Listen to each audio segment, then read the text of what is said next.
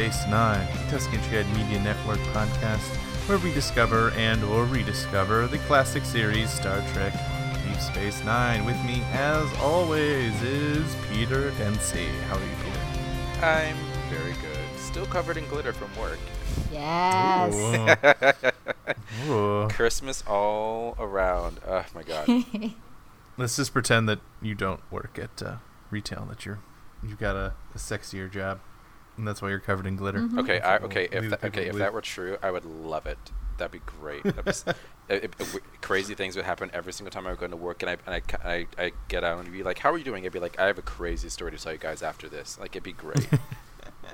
I have a, a friend who's a stripper, and and every time I see her, I'm like, yeah, glitter. She's like, I always have glitter. I just have glitter the rest of my life. Awesome. It's just the way it is. yeah, I've said I've, I've said so many times. It's like it's like, hmm. If I were buff and had like a hell of a lot more confidence, I should be a go-go dancer. That'd be great.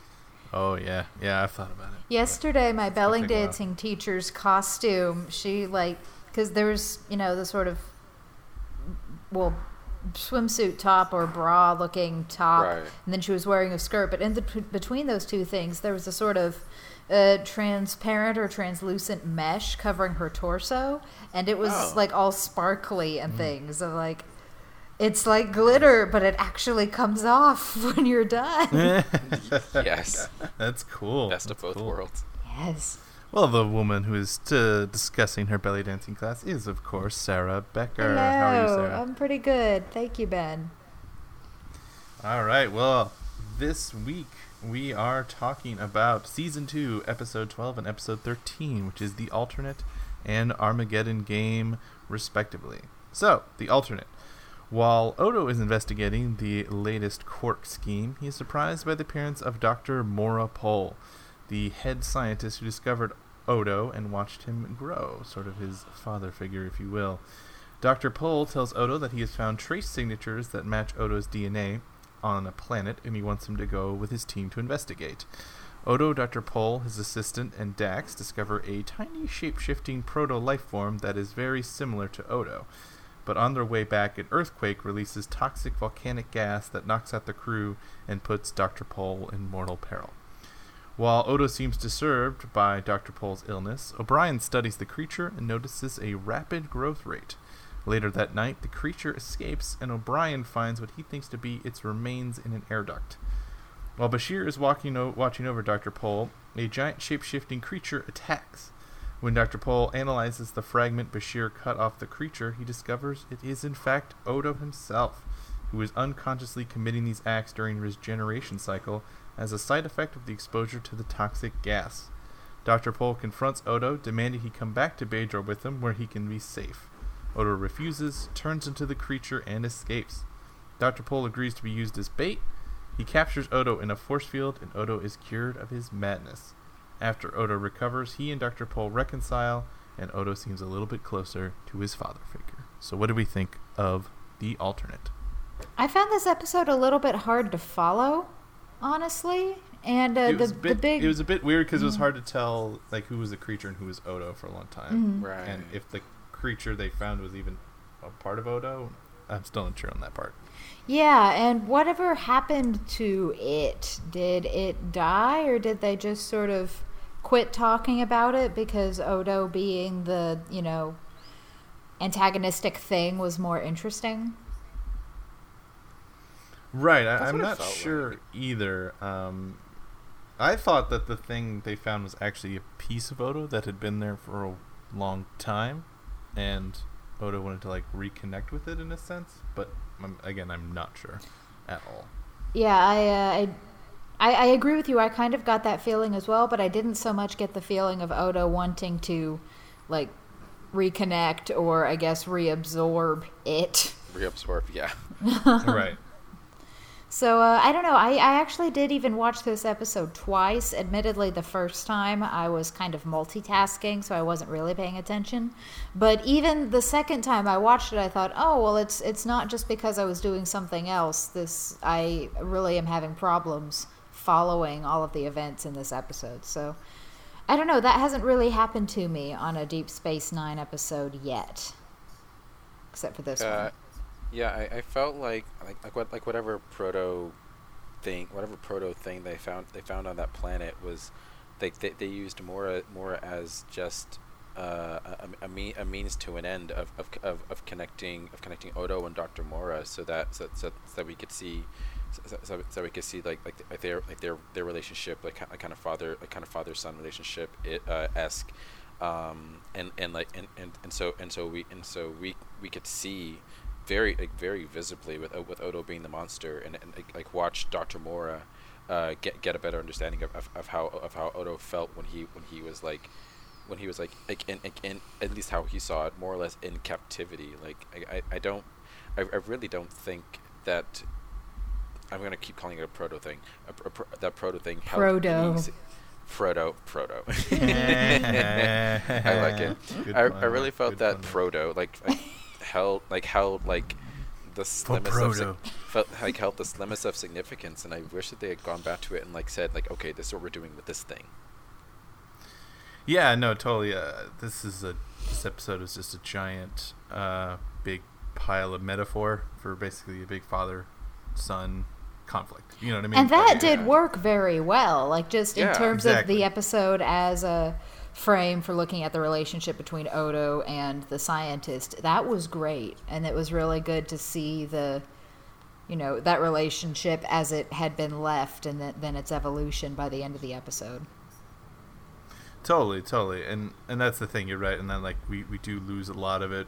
Both this episode and the next one both have a deadly disease that they uh, later on are like, "Yeah, we fixed it." Like yeah. off screen, right. don't explain how because it wasn't really the point of either episode. These are both episodes that kind of use a disease to lead to character moments. Um, there's like a thematic one between both. Uh, this one's a little bit more weak in that, in that you're right. Like it, the organism is never explained. Is it dead? Is it become part of Odo? Where did it go? You know, it, it the whole thing is really more about Doctor Pol and Odo. Because of that, all the sort of sciency investigation of Odo stuff is once again left alone. We, we still have to wait a long time to figure out what exactly Odo is or where he's from. Yeah, I, I, I, I almost I almost wish that, that I almost wish that that pro that the proto what I, I, I did turn out to be the monster. Trademark proto. Yes. Oh yeah, we, we really should. Um, I, I, I kind of I kind of wish that that that, that, pro, that the proto was the monster and and and that and that you know I don't know how they would have written it, but but but some but somehow but but but, but somehow um, it being in captivity and then and, and then and then with how, and then with how we were left with uh, how we were left with Odo uh, in in the in the force field uh, Odo, Odo would have been like like the, like the, like the only one who could have truly understood it, calmed it down, and like and Doctor Mora would have been like, how do you know what like how do you know what this thing needs? Mm. How do you know what it wants? And he could turn around and be like, this is basically how I felt for however long I was in your lab, mm-hmm. like that. So so, that so that so that way it could have that way it could have still held a significance, while still seeing um like while still seeing like their father son relationship. Yeah, that's very very well said, Peter. I like your I like your rewrite of this episode very much because you're right. It, it, it, you get to the same thing either way, which is that um, it's very interesting the way they do Dr. Pol, which I really like. He's not like a stern, angry father figure. In fact, he's very proud of Odo the entire episode, which is really interesting. Um, but he's very protective as well, mm-hmm. and I think they do a very interesting thing where he re- he realizes that he kept Odo in captivity, and he didn't realize that till now that his version of keeping Odo safe was keeping Odo locked away from everyone else.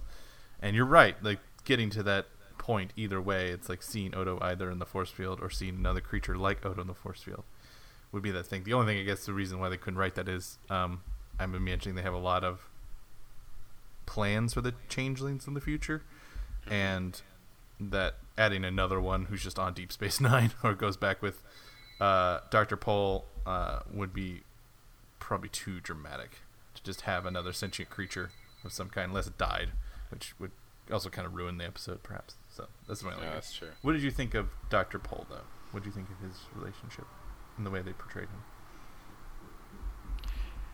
Um, he he he kind.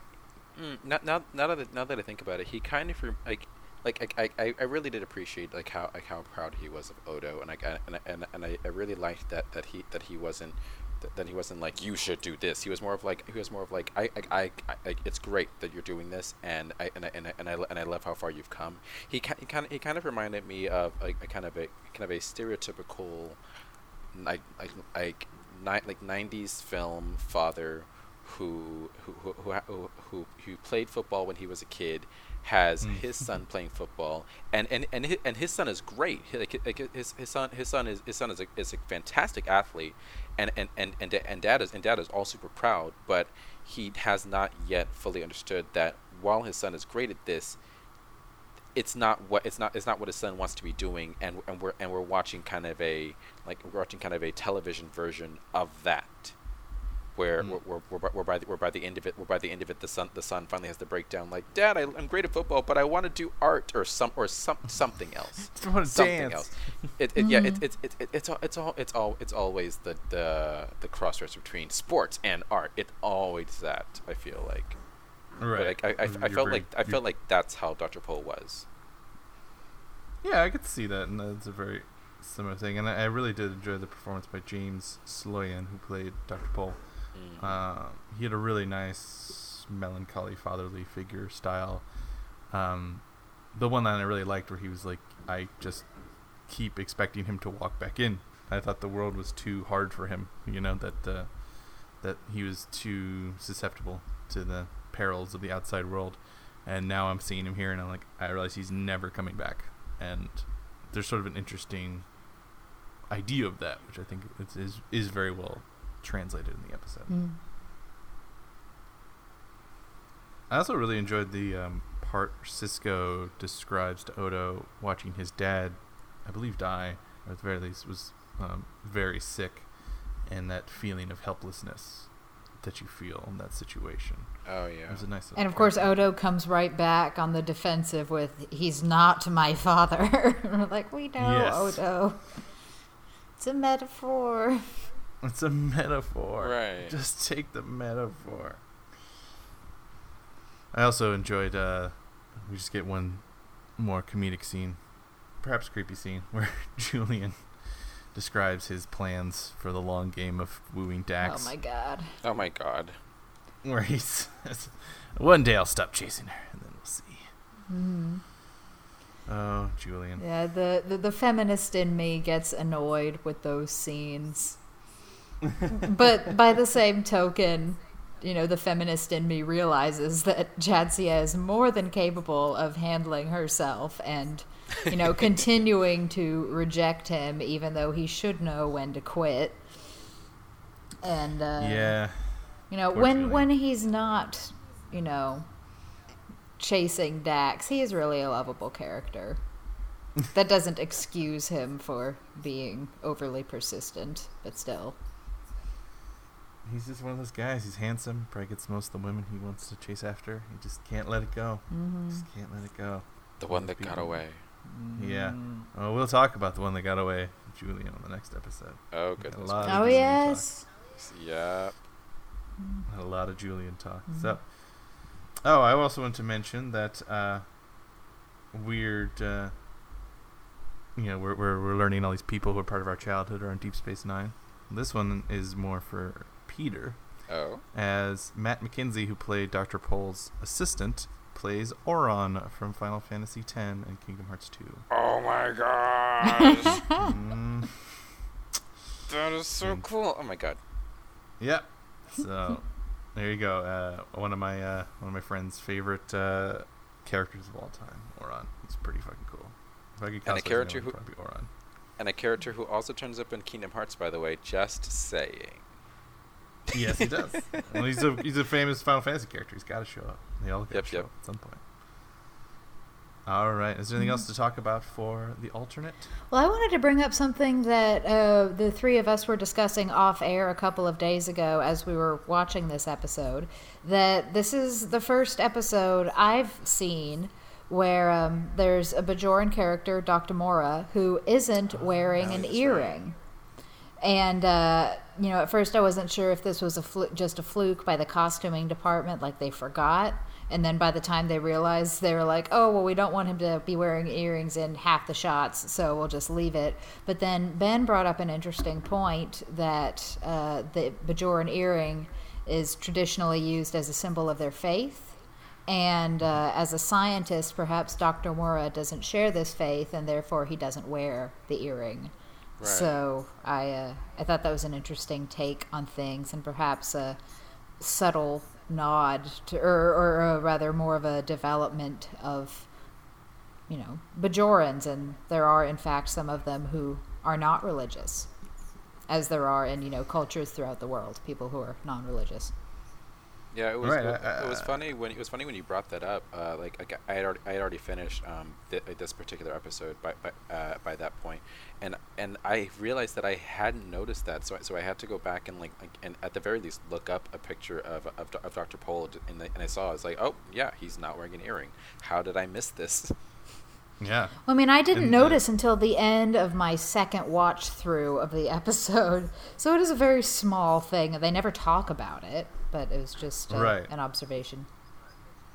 No, it's an interesting one, and you're right. Is it is it just costume error, or is it actually more significant? And I do wonder if that we'll have to look up if there is such a thing. If atheists of their planet don't wear earrings, which I choked that um, I'm an atheist myself, and I would rather not have every religious person know that I'm not of faith, Or- or- because or, at, or, at the, or at the very least, or at the, or at the very least, he could just be like he could even like simply be just non-practicing. Yeah. Right, for sure. I think it's a very interesting point you make, Sarah. That and the Right. earring is so important, as we saw in the episode where um, uh, Kira busted out the the Bajoran leader, uh, who you know said his earring like having a one person earring means so much to that person. It's like that personalized, or if you get one person's earring, you know it's theirs, Right. Because it's like so distinctive and personal. It's very much like a wedding ring or something like that. hmm Um, so you're right. Not, a Bajoran not having one, I think, is probably a conscious decision, especially when you make an entire show about Bajorans and you're like, have earrings for every single person, you know, lying around. I don't think a costume person is going to be like, no script supervisor, no one's like, hey, why is he not? Yeah. I, th- I think you're right. It might be more of a conscious decision in that sense. All right, we ready to talk about Armageddon game? Ready? Yes. All right. So, in this episode, we see Dr. Bashir and O'Brien getting along for once as they discover a way to disable and neutralize a deadly biological weapon known as the Harvesters, a device that has been an integral part of a centuries long war between the races of the T'Lani and the Kellerun. The two races have hired O'Brien and Bashir to destroy all harvesters and delete all databanks containing information on the creation so they can never again be duplicated.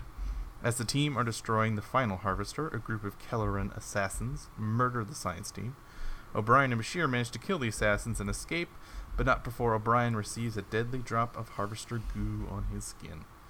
They beam down to a desolated, war torn town where O'Brien begins to attempt to fix an ancient communicator to warn the T'Lani and the DS9 of the Kellerun betrayal.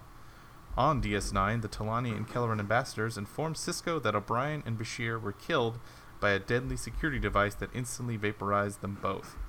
The crew mourns for their death, but Keiko is not convinced. She notices in the video of the quote unquote death that O'Brien is drinking coffee in the afternoon in the tape, something he never does. Sisko and Dax indeed discover evidence of this alteration and go to save the two. On the planet, after some discussion of marriage and women, O'Brien begins succumbing to the harvester virus. He coaches Bashir through the process of repairing the communicator, and Bashir signals the T'Lani. Unfortunately, both the T'Lani and the Kellerun ambassadors show up and reveal that the T'Lani and Kellerun have been planning, as al- always, to murder the people who would destroy the harvesters, as it would be the only way to 100% ensure that no one could ever recreate the machines. As O'Brien and Bashir embrace their deaths, they are beamed away by Sisko and Dax. The T'Lani and Kellerun demand that Sisko return the officers, and when Sisko refuses, they destroy the runabout. However, Sisko switched runabouts on the T'Lani and escape. In sickbay, Miles recovers and, to the surprise of his wife, begins drinking coffee in the afternoon. what do we think Yep. of Armageddon game? I'm just gonna say that was a great way to end the episode. I know. But he, he's like he's drinking coffee, and she's like, "Why are you drinking coffee? You don't drink coffee in the afternoon. I always drink coffee in the afternoon. What?" And it's like, and it's like, so they were saying such a married it moment. was Right. literally that thought, Keiko's thought process that saved O'Brien's ass, and then it turns out it was 100% wrong. But at the Which same I time, love. it's That's just like, such a married uh, thing. Yeah, that's such a married thing of like, I know you, no, you don't. like, you know, Like you, like you know me, but not entirely, honey. I'm very sorry.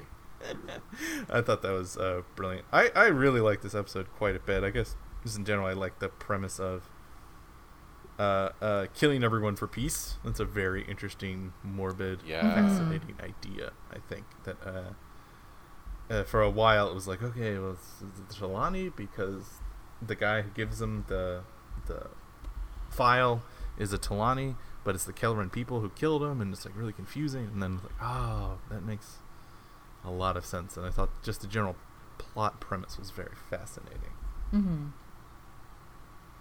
and it just gives us a lot of good Bashir and O'Brien moments, which is very nice. Um, because of Bashir and O'Brien are kind of stuck together, and they've had this contentious relationship. We sort of get a less, f- still funny, but like more in depth view of their relationship, Mhm. which I quite liked. Did you enjoy uh, the relationship in this episode?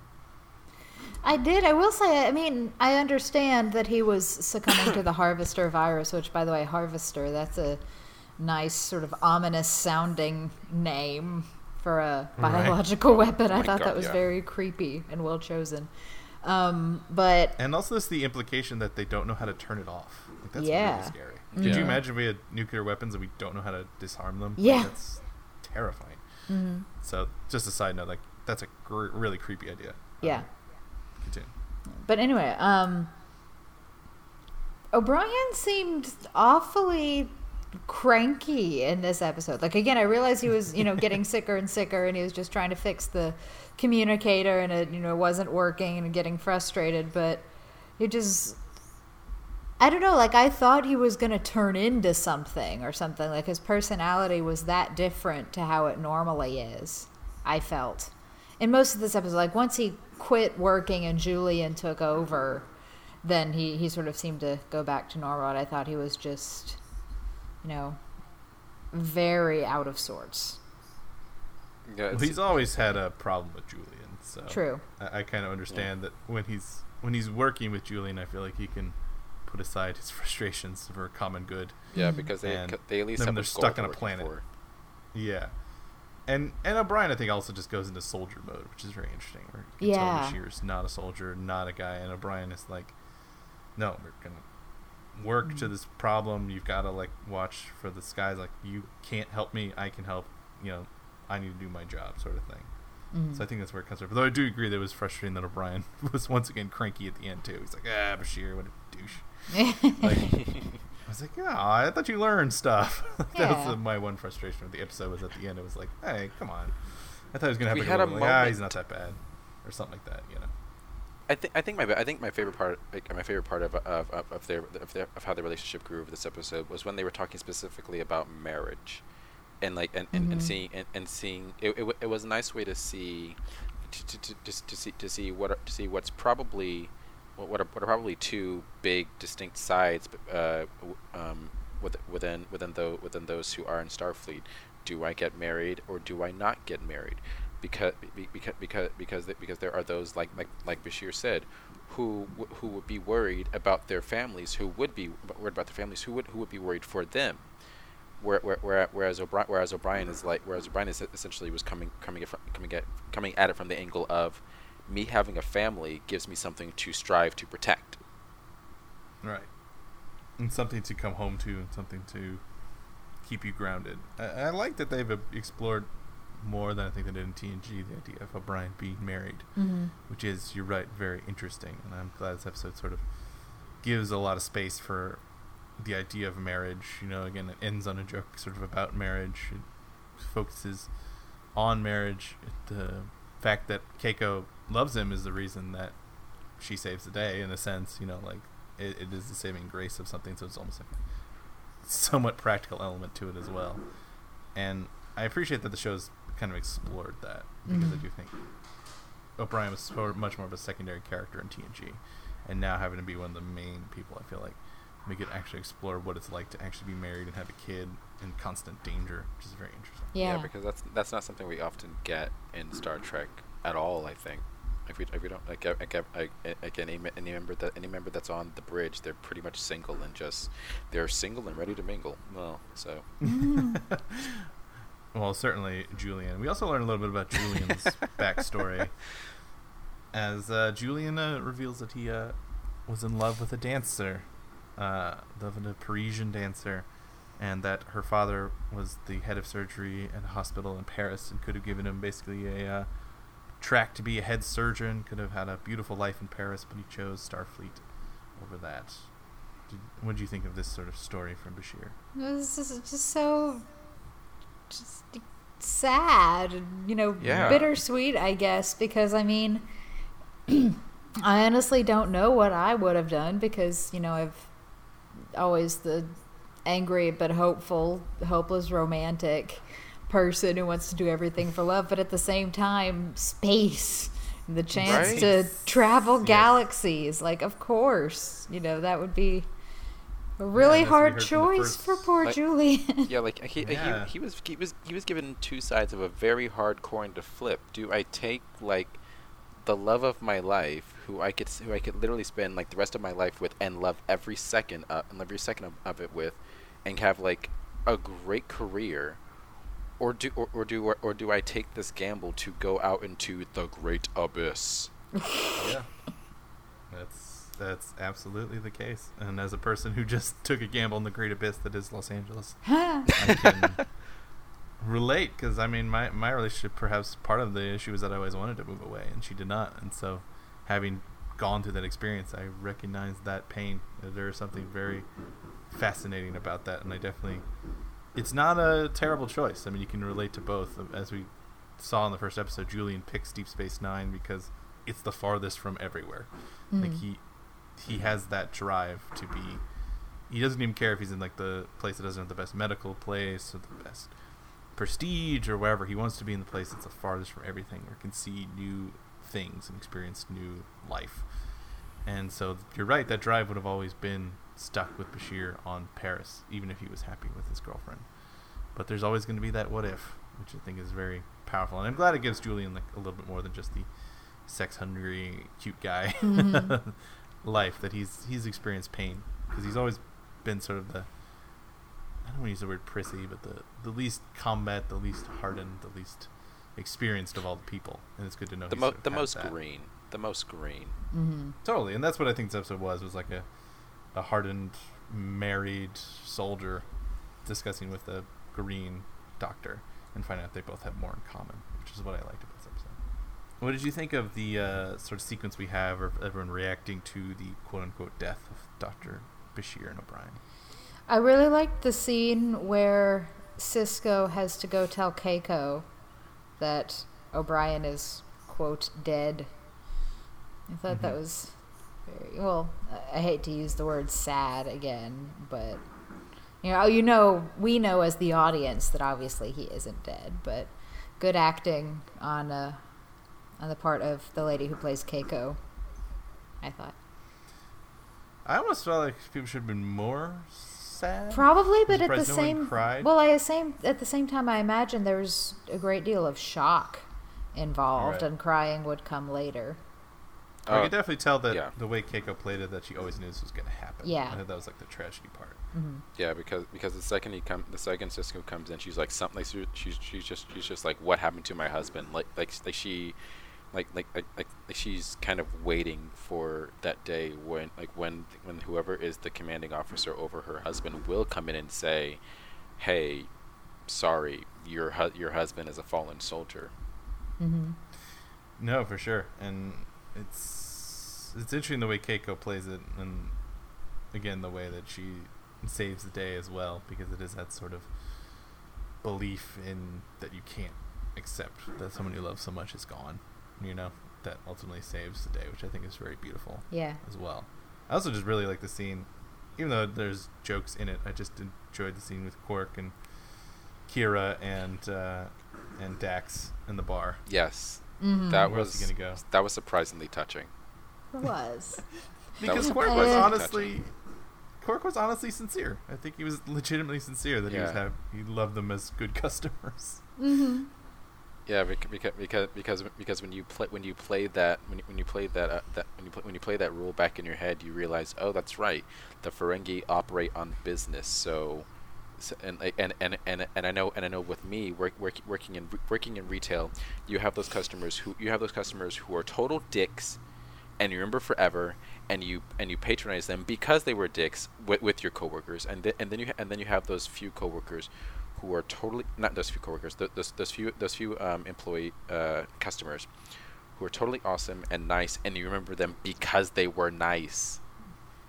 like you, you, like you, rem- you remember them because they were good customers, and it's like, and it's like with, with when you have this whole when you have this entire alien race that totally operates around business, and that and and and, and so and so we and so we have our and so, and so we have our beloved Ferengi Quark. You use a, use a rule to honor hi- to honor someone that he knew like like that. It's like damn that means a lot. High praise.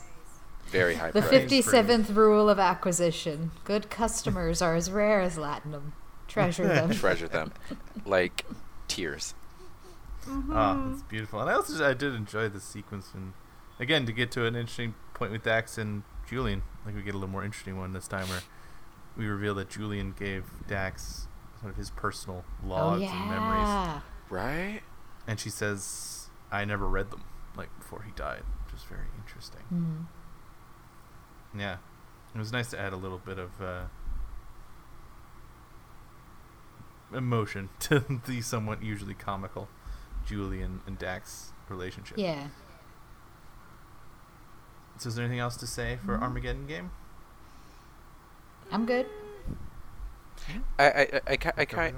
I kind of I, I kind of wonder what's going what, what's going what's going to happen to the uh to the T'Lani and the and the and the other group uh the uh, the the the, Kel- Kellerun. uh, the, the, the Kellerun yeah the Kellerun um like n- now now now now that now that they know and and, pr- and pretty much the entire Deep Space Nine crew knows yeah we al- yeah we almost died because they want to kill everyone so that no one could recreate their shit that's how Yeah. far they were willing to go. Like, are, like, I, I don't, I doubt it will be, but it's like, will this ever be revisited? Like, like, like how, like how are the T'Lani and Kellerun gonna like, like, like, like quote, retaliate against, against them, against uh, O'Brien and Julian escaping? I forgot how they how they left it. I know they sort of well they they made it look like um the the runabout had been destroyed, but then it wasn't. Oh But yeah, oh yeah. or they did they just like haul ass and get out of there, and the Kellerun and T'Lani still think they're dead, or did they realize they'd been duped? No, they realized they realized they had been they realized they they had been duped because because because there was the there was the original runabout that that uh, that, that that just that just O'Brien and Julian had come in, and then and then there and then there was the runabout that uh that Sisko uh, was it Sisko and Dax who Uh-huh. came in that one, yeah, and then, and then there was the second runabout that that, Ci- that Sisko and Dax had come in, um so so they, so they so they so they u- they used essentially the second uh, the second runabout Sisko and Dax's as bait and, Yeah. and, and so and so and so then so then when they turned around to like to head straight at the uh, T'Lani and, Kel- and Kellerun's and Kellerun's ship, they they they, they um teleported over to the other one and, ju- and just and flew and flew off and, f- and flew off like uh, while, while they were all distracted. Gotcha. It was um God what what's what's the term what's the term something and switch Bait and switch. bait and switch boom yeah that's basically what they pulled. No, and I, yeah, and I think I don't think they come back, as far as I know. Um, but you're right; it's an interesting thing where it's like one of those big diplomatic issues. But I, I imagine what what does it do to the Teller, T'Lani and Kellerun to know that they? It's so weird because it's like c- complete cooperation, but also war crimes. Yeah. So it's a very interesting, interesting idea of like if the both people found out about it, they're like, well, shows our commitment to peace, or does it be like, ugh, it's pretty gross. Maybe we should go back to fighting. I don't know. Mm. It's a very, like I said, it's a very interesting idea of like creating a weapon that's so terrible that you have to murder innocent people so that it never kills even more innocent people. The sort of needs of the many outweigh the needs of the few in a very dark way. Yeah. That's kind of that's Um, pretty frightening. Which again, I, I find it very fascinating. All right, so that is Armageddon Game. Next up, we are doing season two, episode 14 and 15, which is Whispers and Paradise. So, we will see you all next week when we discuss those episodes. In the meantime, I want to thank Peter and Sarah, as always, for joining me on this journey. Our theme song is by Captain Meat Shield. You can check him out on Twitter at CPTN underscore Meat Shield. We are a part of the Tuscan Shed Media Network. You can see more of our shows at TuscanShed.com. If you like this show, like, subscribe, rate, and review it any way that you can. It does help us find new listeners. Until next time, this is the crew of Geek Space Nine signing off. Bye, guys. Thanks for listening.